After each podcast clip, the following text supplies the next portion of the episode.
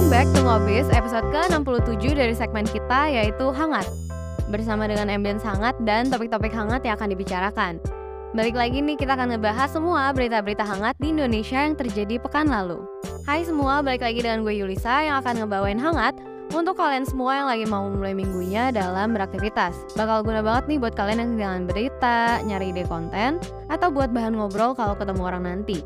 Dengerin aja berita hangat dari teman startup untuk bisa up to date dengan berita kekinian yang ada. Hai Founders, nggak kerasa ya kita udah di akhir bulan Januari aja nih. Founders, selamat tahun baru Imlek 2023 ya untuk kalian yang merayakan.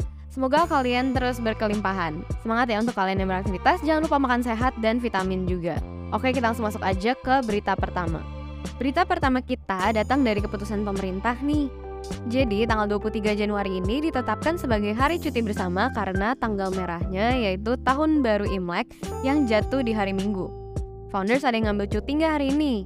Oh ya, karena hari ini hari cuti bersama, kebanyakan bank-bank di Indonesia menutup jam operasional mereka loh, alias libur. Jadi kalau founders ada yang membutuhkan keperluan, mending lakuin di luar tanggal 23 Januari ya. Oke lanjut ke berita selanjutnya, berita kedua kita datang dari sebuah venture capital nih. Venture Capital East Ventures baru aja dikabarkan melakukan pendanaan seed dan seed extension untuk sebuah startup asal Indonesia, Mindtera. Mindtera ini adalah startup yang menyediakan produk Employee Assistance Program atau EAP yang punya fokus untuk membantu menjaga dan meningkatkan mental health dan well-being karyawan-karyawan di Indonesia. Dana yang berhasil disalurkan East Ventures kepada Mindtera totalnya sampai dengan 850 ribu USD atau sekitar 12,8 miliar rupiah. Wah, selamat ya Mindtera. Semoga dengan pendanaan baru ini visi misi kalian dapat tercapai secepatnya ya. Lanjut ke berita kita selanjutnya, berita ketiga kita datang dari giant tech Google. Google ternyata lagi bekerja sama dengan Startup Campus untuk mengadakan dua program, yaitu Public Bootcamp dan Startup Campus loh.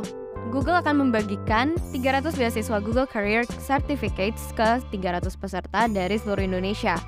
Beasiswa ini akan dibuka untuk courses-courses di bidang UI atau UX Design dan Data Analytics. Pendaftarannya nggak dipungut biaya apa pun loh. Untuk founders yang tertarik, boleh banget cari tahu lebih lanjut dan daftarin diri kalian sebelum tanggal 12 Februari ya. Lanjut ke berita kita yang terakhir, berita keempat kita datang dari Twitter karena situasi keuangan perusahaan yang lagi nggak menentu dan penurunan revenue hingga 40% sejak diambil alih oleh Elon Musk, Twitter kabarnya sedang melakukan garage sale demi mencoba untuk membayar utang sebesar 13 triliun US dollar. Barang-barang yang dilelang oleh Twitter adalah barang-barang dan aset kantor dari kantor utama Twitter di San Francisco. Pelelangan ini berlangsung di platform Heritage Global Partners dan barang yang dilisting mencapai 600 item loh. Dan ternyata patung logo burung biru Twitter berhasil terjual dengan harga 100 ribu US dollar atau sekitar 1,5 miliar rupiah. Barang-barang yang dilisting lainnya ada mesin kopi, meja, hingga kursi loh. Menurut founders gimana nih? Ada yang tertarik gak buat ikut bidding barang-barang bekas kantor Twitter ini?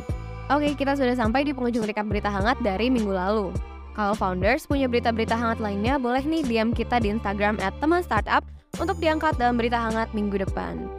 Stay tuned for next week's berita hangat. See you soon and stay safe.